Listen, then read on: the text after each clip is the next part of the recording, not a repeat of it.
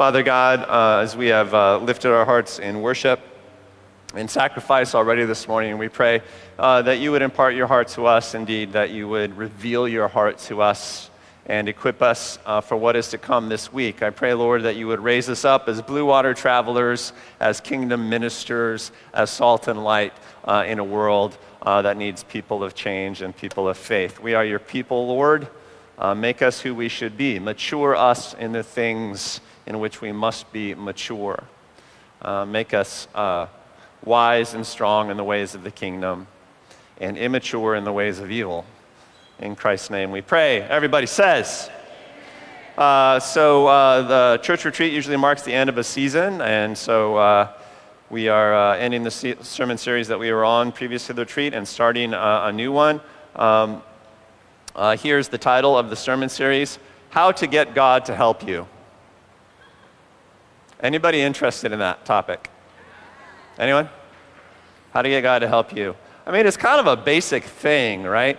Uh, and as I was thinking about it and praying through what to talk about for the next number of weeks, I thought, well, I mean, this is, this is, a, this is an issue that everybody has in life, but that you know, a few people talk about and address you know, directly. How many of you sometimes just need God's help in desperate situations in life?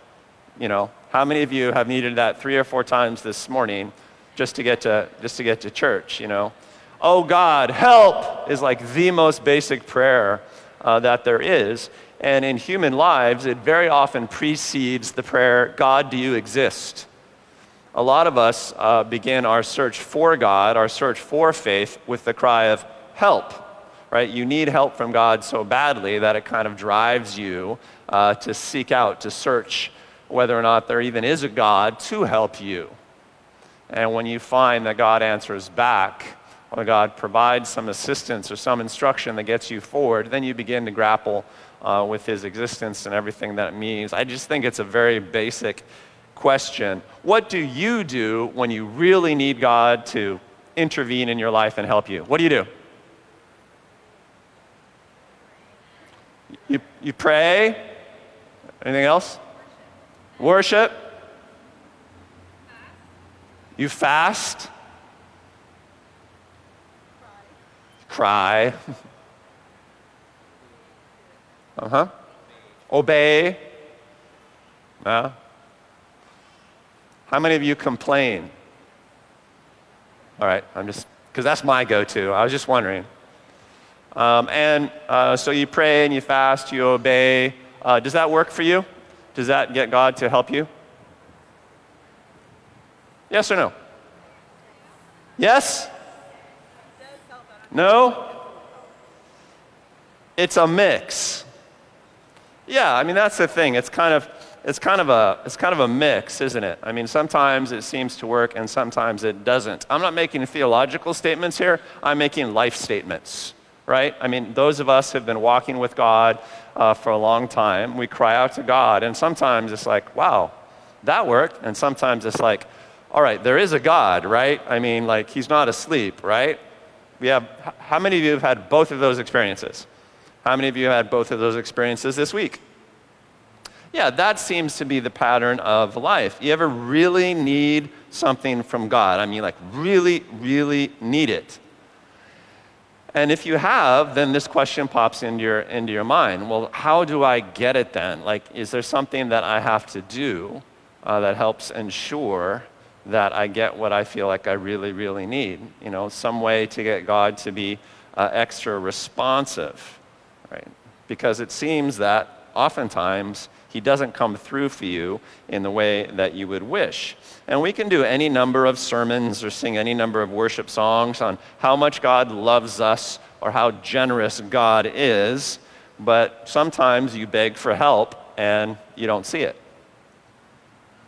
Um, and so, how can, how can that process go better uh, for us? That's a very human question when you feel disappointed that God doesn't come through for you, you know, there's a couple immediate temptations, even if you're a person of faith and you want to hang on to your faith. One of those temptations is to become fatalistic. Well, you know, as God wills.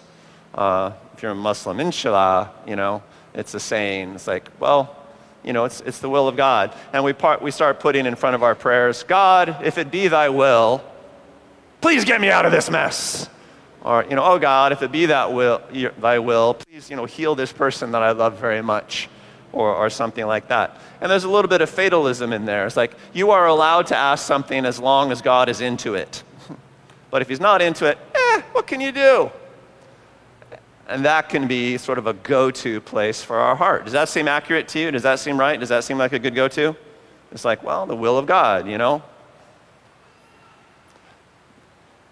I don't know, maybe you could, you could have theological discussions about that, but I'll tell you right now, it doesn't comfort me. Right? It doesn't comfort me when I really, really need something. Oh, it's not your will to help me here? Well, let me change your mind. Uh, because obviously, God, you need to see things more clearly. Um, obviously, um, you know, my heart is still breaking, and that ought to be a concern to you, Father. And it, leads me to, to, to messy prayers. Um, this problem, I think, has generated this whole cottage industry in Christianity. Uh, I think it's a religious industry. It has to do with the secret ways of God. You really need something from God. So here are the five secrets that you need to know to get God to release your blessing, right? And, and uh, often uh, these uh, secrets are published in the form of financial help books. You need more money in your life? So, you know, here are the, uh, the three secret steps to get God to release your blessing. You know, you need to make you need to make seed donations in faith, usually if you're watching a televangelist, right? You need to plant a seed of faith, give a gift of any amount, but if you give a gift of $100 or more, you get this plaque that says, I'm God's farmer, or something like that, right? It's like you have, you have to understand that God has a certain way of releasing blessing. And if you don't know what that way is, then eh, that's tough, tough for you. Let me teach you and support my ministry. Um, you know, this, this whole secret ways. But I understand why those teachings exist. It's because we're all desperate for God to help, and we'll do most anything, even, you know, write a check to a really dubious guy with bad hair on TV. Um, no jokes about my hair.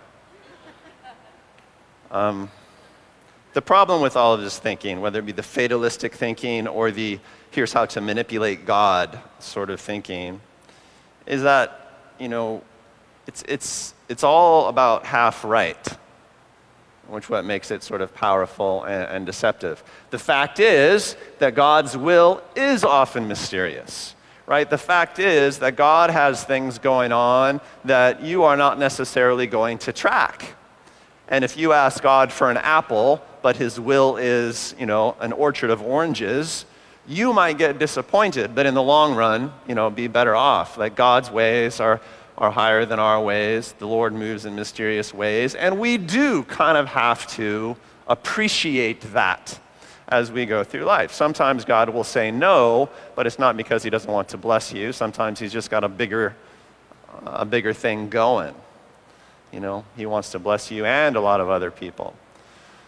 And it seems like there are things that we can do uh, to kind of gain favor and responsiveness from God in the short term. You know, when the angel shows up in response to Daniel's prayer finally in the book of Daniel, he says, You know, greetings, O highly favored one. You know, it's like, you, you, you got it right, Daniel. The Lord's favor is upon you. The Lord is inclined to be hyper responsive to what's going on uh, in your life. And I remember reading that as a kid and, and thinking, wow, I want to be a favored one. What exactly does one have to do to be a favored one? And, you know, from time to time, we see that in Scripture. It's like, you know, God is pleased. You know, ask Him something.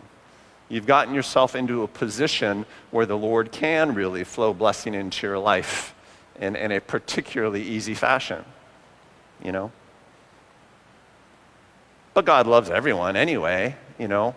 A lot of stories in the Bible start out with God making a gesture of help, even to someone who's an absolute reprobate. So there's more to that story, right? There is such a thing as mercy and grace and forgiveness and, and, and all of that. So these things are about half right, but they're not the whole story. So we're doing this series on how to get God to help because we can crash on that reef.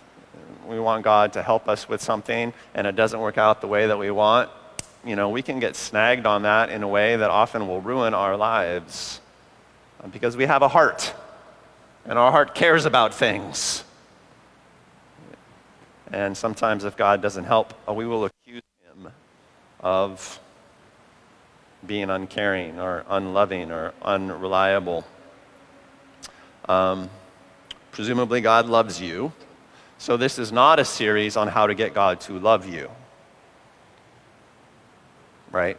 He loves you as much as He ever will uh, right now. This is different. Uh, it's, you know, what you need to do to request help well and to receive uh, God's help uh, well. It, it may be that there are things that we can do to live in a way or to approach God in a way that God honors with favor and responsiveness. And that's the sort of thing that we're going to uh, talk about. I'm going to focus in this sermon series on Bible passages uh, that include personal requests. I know some of you, uh, you know, get up early in the morning to pray every day for God's deliverance to the nations. You know, you're praying for entire countries and things like that. That's awesome. Uh, but what I'm going to focus on are those times where you individually and specifically need help with a specific thing. Uh, so the moments that are very, very personal. Uh, those prayers uh, that just say, God, help me. Those are the prayers um, that I'm going to focus on in, in this sermon series uh, because from time to time I think that's applicable. Um, are you in? Sound like a good sermon series? Redundant to your life because you get everything you want already? All right, well, I'm going to forge ahead. And the first question is how do we even think about these things? You know, how do we even think about requesting help from God and getting it or not getting it? And a good place to start is to go to the Jesus teaching. So we're going to uh, start with a famous one uh, from Luke chapter 18, uh, beginning of that verse. Uh, this is uh, one of Jesus' teachings that come in the form of a parable, and this is the parable of the persistent widow. How many of you know this parable already? Yeah, if you've been hanging around Scripture at all, uh, you probably are familiar with it. A great teaching. It goes like this. You can read along in the program, the scripture's up on the big board. then Jesus told his disciples a parable to show them that they should always pray and not give up. Let me just say right off the top this is rare.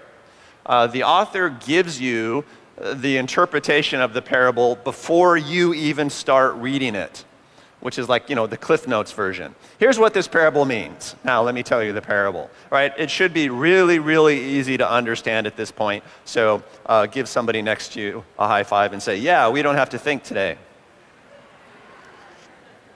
I love it when this happens. It doesn't happen very often in Scripture. Sometimes you have to actually think about these parables. And Jesus told his disciples a parable to show them that they should always pray and not give up. Got it.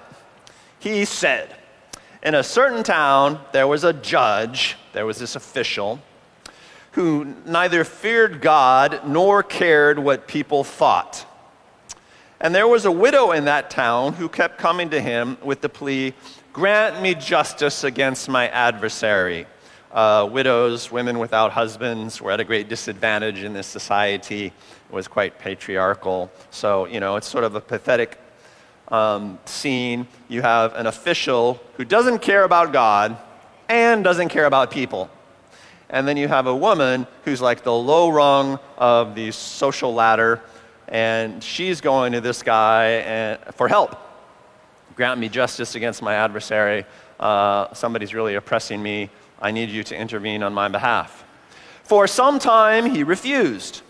But finally, he said to himself, even though I don't fear God or care what people think, yet because this widow keeps bothering me, I will see that she gets justice so that she won't eventually come and attack me.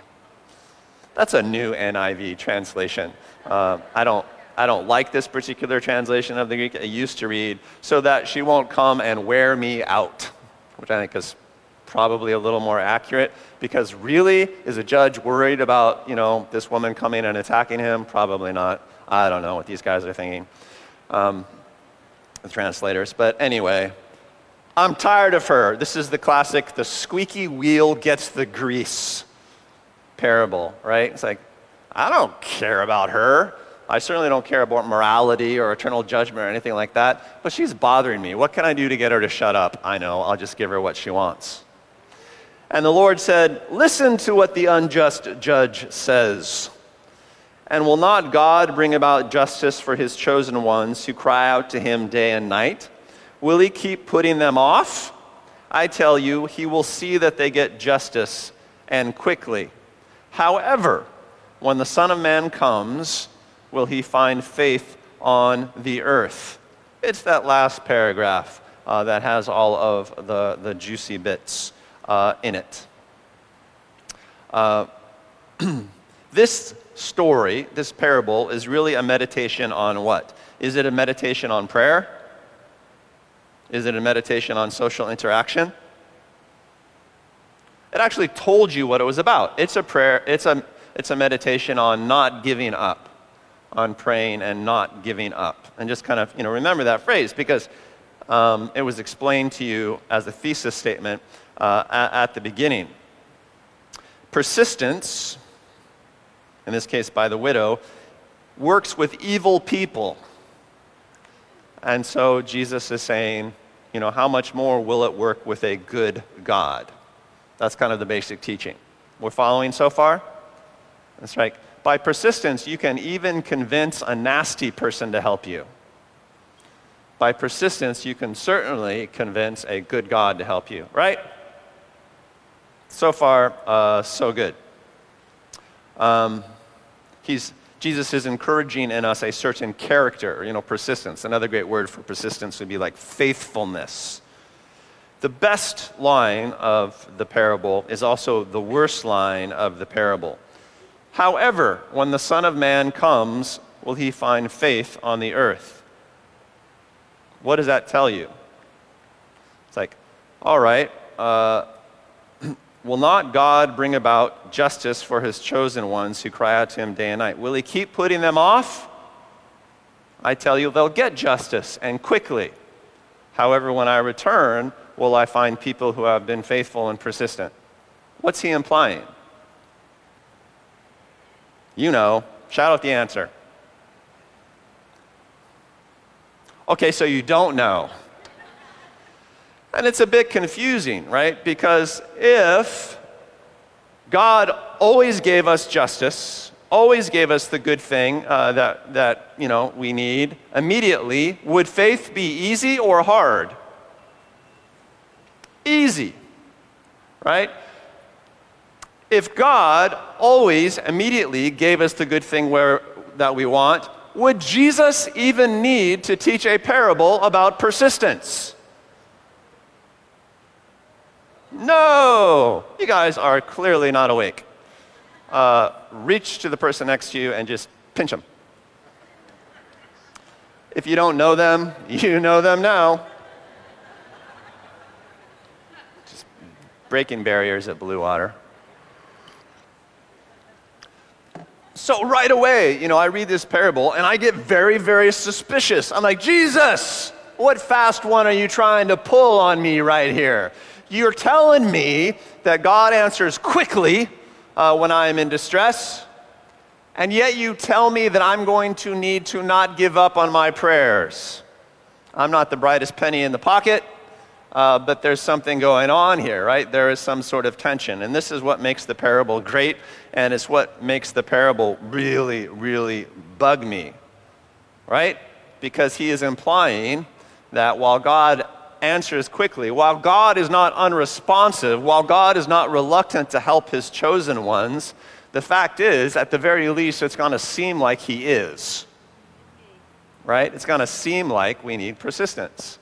Uh, or um, you know, as I think I've often heard this parable taught, delivery times will vary. Right? You're going to order something good from God. You're to, you know, give him your credit card information and stuff like that. And they're to, he's going to send you, you know, confirmation. Um, and, and I don't know, maybe a tracking number or something. But much like the people waiting to receive their reward for being panelists at the retreat, you know, you might have to wait two to four weeks or longer than that. And, and while I'm being facetious here uh, in describing the delivery process, that's all going to be invisible to us on earth. You know, God is like, hey, hey, I'm willing to help you. How long can you keep believing that before seeing a manifestation of what you wanted? Right? So it's as if Jesus is saying, oh, God is going to decide to help you quickly, but the delivery of the goods could take any number of months or years. I'm going to see.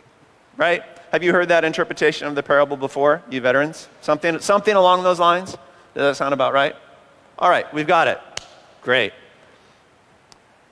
Does that satisfy you? Somewhat. Somewhat? A little bit? Come on, does it satisfy you? Does that inspire you? I don't know, it doesn't satisfy me, right? Because when I need God's help, when do I need it? Now, when I really am driven to my needs in prayer, is it because I don't care when the help comes? No, when I'm really driven to my need and knees in desperate prayer, it's because I care very deeply that help comes now. Because life happens on a deadline often, right? It's like, I, I need a breakthrough today. You know, look, God, this weekend I need something to happen. You know, give me, give me some help here. Give me some justice here. This has gone on far too long already. I'm not really sure I can go another 24 hours. Have you ever been in that situation? And that's when I care most about what God uh, is going to do. So the parable just doesn't address that. You know, that's, that's not what the parable is about. This parable is not about how to get something from God. This parable is about what? It's about how to not give up. It's a different parable, right? There are other teachings from Jesus about, you know, how to get breakthrough with God's help in your life. This is not one of those teachings. In my opinion, this is a more foundational teaching. It's a this is how to not give up sort of teaching. And how do we not give up? According to this parable, uh, it's to realize that God is not evil is to realize that He's good, which is the fight of persistence. Sometimes it will be like that. You'll be praying for something urgent. God has to come through for you right away, and it will seem as if God has said no. The proper thing to do is to stick with God anyway. That's what this parable uh, is saying. The first thing you need to know to be a great requester of help from God is what to do if it seems to not work. And according to Jesus, if it seems to not work, well, it's still working somehow.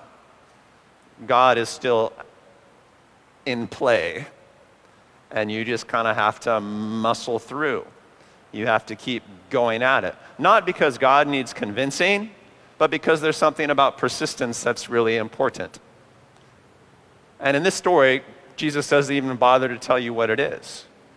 He just says that persistence, faithfulness, is really pleasing to God. He says that when the Son of Man returns, he's going to show up on earth. Son of Man is Jesus, by the way, if you don't know the phrase. Jesus is going to show up on earth and he's going to start looking around. What is he going to look for? Is he going to look for really blessed people? Or is he going to look for really faithful people? Evidently he's going to look for really faithful people. There's something about that quality of character that is really important to God. It's as if that's kind of the point of life as, a point, as opposed to, you know, just getting blessing and good things. And that's not so surprising if you put it that way. Faith can happen in a moment, but faithfulness can only be developed over time. Right? Anybody can be a person of faith for a, a day but to be a person of faith in the face of disappointment over months or years or decades, that takes a quality person. And that's why Jesus is, is really into that quality. We talked about faithfulness in terms of maturity at the All Church Retreat. Right? You can get radical faith all sorts of places, but to get mature faithfulness, okay, that's rare. it's so rare that when Jesus shows up on earth again, that's the thing he's going to be scanning for first. How many of those rare, mature, faithful people uh, do we have around here? You, you, you, you, you. All right, you guys are my elders. Uh, you, you're, the, you're the ones that I can really trust.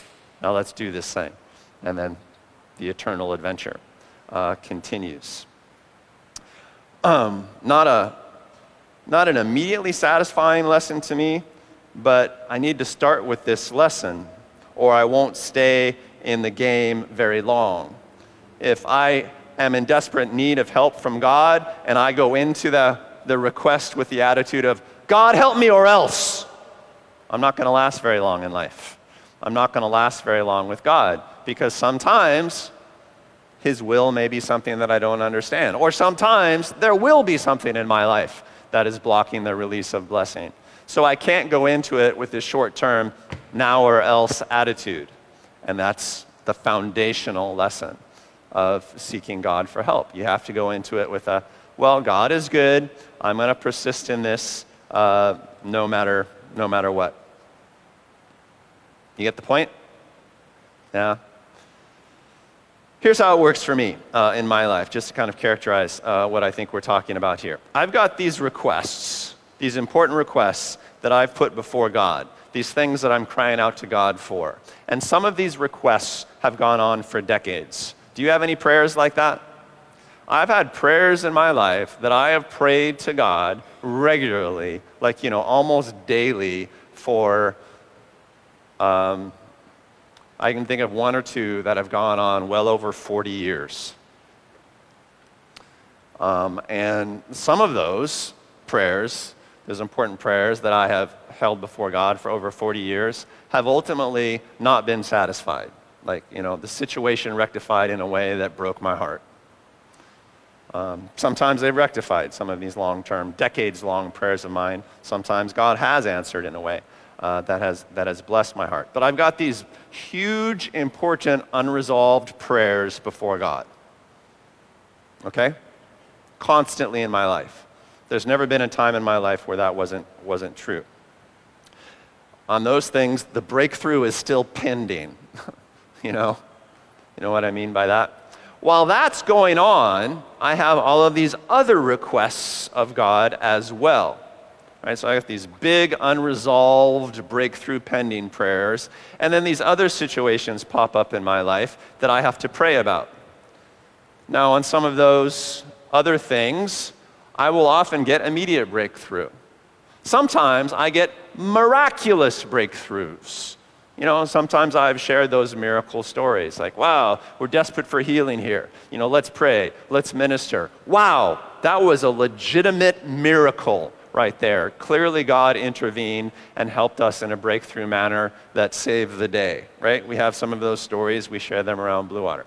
Here's the thing I'm seeing God help me in a breakthrough, often miraculous, supernatural, amazing way in all of these instances, while this one is still unresolved. In other words, my life is a bag of mixed results. And if I got so hung up on this one that I couldn't do these, I would miss all of these little blessings, sometimes big blessings. You see my point?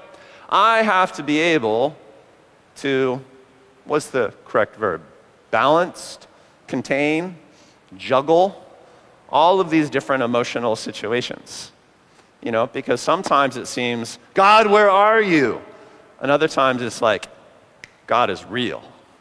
Wow, that was a kingdom moment right there. And my life is just a tapestry of these mixed results.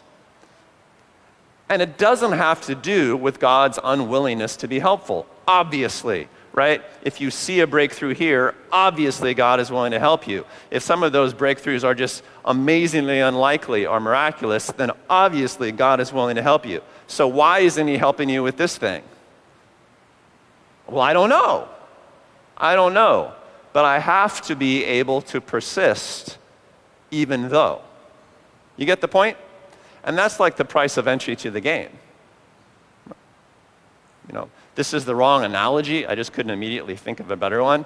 Think of a diverse stock portfolio, right? It's like you get wins, you get losses. You make long term investments, you make short term risks. And if you're diversified, you know, and you stay in it, then you, you win, right? Diversification is the number one rule of successful stock investing. Am I right? Yeah? Brokers, financial analysts out there? Yes? It's the wrong analogy because, you know, it's the stock market and God. That's a bad analogy. But the point is that you have different results happening all the time because you're human and God is God. And sometimes, you know, he rewards radical faith and sometimes he's more interested in developing long-term faithfulness. That's just how it works. And so Jesus says, look, one thing I need to teach you about prayer is how to do it and not give up because that's going to be necessary. And if you don't learn that lesson, then none of the other lessons will keep you going for very long. And you will end up crashing on the reef. You get the point? So that's why this lesson is really foundational. To get God's help, keep asking Him for help in things even when you feel you have good reasons to stop. my opinion, that's like the number one lesson that we have to learn about how to get help from God. To get God's help, to be really good at getting God's help in your life, keep asking Him for help in things even when you feel you have good reasons to stop. Number one. Number one. Life lesson. Life lesson. Straight from Jesus. Straight from Jesus. Uh, if I uh, ultimately have good lessons to teach you about how to help get help from God, I can't teach you those lessons if you're like, yeah, well, what about that super important thing God didn't help me with, huh? If that's your attitude, then nothing else I teach in the rest of this sermon series will help you a bit. You get the point? So that's why I started the sermon series with this lesson. If you've been scandalized by disappointment, by a failure uh, of breakthrough in one area of your life, then I can't really teach you, you know, the other things that the Lord teaches us about dealing with Him and requests for help. You'll take yourself right out of the game. And I worry about that because if you've been walking with God for any length of time, you have been disappointed by God. Not because He's a bad dude, but because, I don't know, his ways are different, right? His will is mysterious sometimes. Or maybe you screwed up, or maybe you're not seeing things clearly. I don't know. I don't know, but, but that's going to be something that you have to be able to deal with. And I think that's what, what Jesus is saying here. You know, when there's not immediate breakthrough, does your heart darken?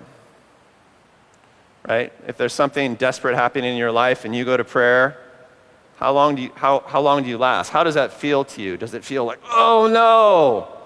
Or can you enter that moment expectantly? Where are you in that? And that's just a great self inventorying question. You know, frankly, it's sometimes hard for me uh, to enter into prayer expectantly. Because, like I say, I've been at this a long time, and my list of disappointments, statistically speaking, is probably longer than yours. You know, I've got plenty that I can point to. Also, my list of miraculous breakthrough stories is probably longer than yours, right? I've got more of both, statistically speaking, probably, because I've been at this a while.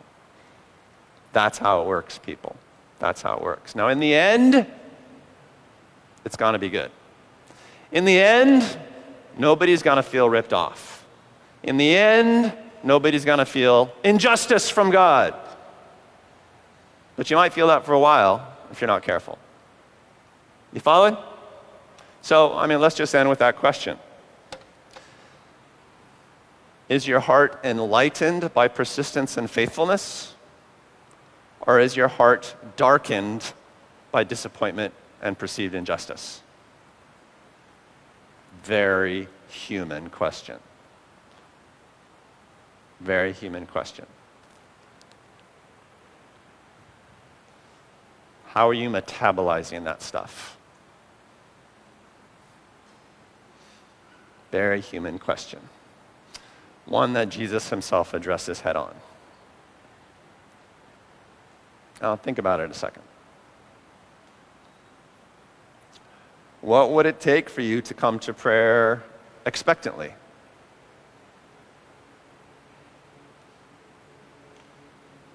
What do you need to be released from uh, in your heart? What are you willing to suspend in your judgment? And I don't have a neat answer for that, um, but I do know uh, that often before I pray, that's what I bring to God in prayer. God, I have an important request. All right, help me to do this expectantly and freely. Because frankly, I'm a bit bruised up. so let's go with the, the good, faithful me instead of uh, the skeptical, mad me. That's the battle. The first battle for anything is usually a battle for attitude. So, Father God, uh, we invite you to come and to inhabit a ministry moment this morning.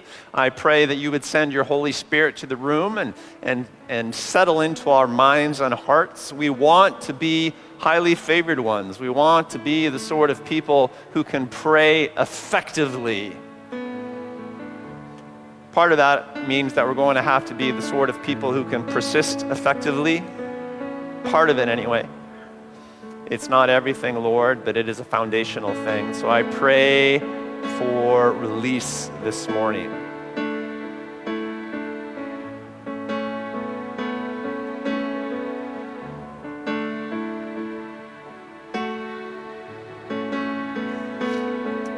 In the name of Jesus, brothers and sisters, I just bless you in your heart of hearts with encouragement. Oh, God is good. God is loving. Life is hard but you can go on. And see breakthrough after breakthrough after breakthrough.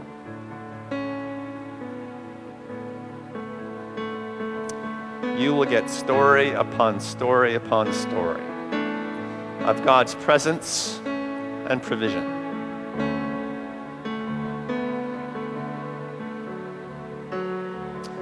Nothing will be perfect, but everything ultimately will be complete.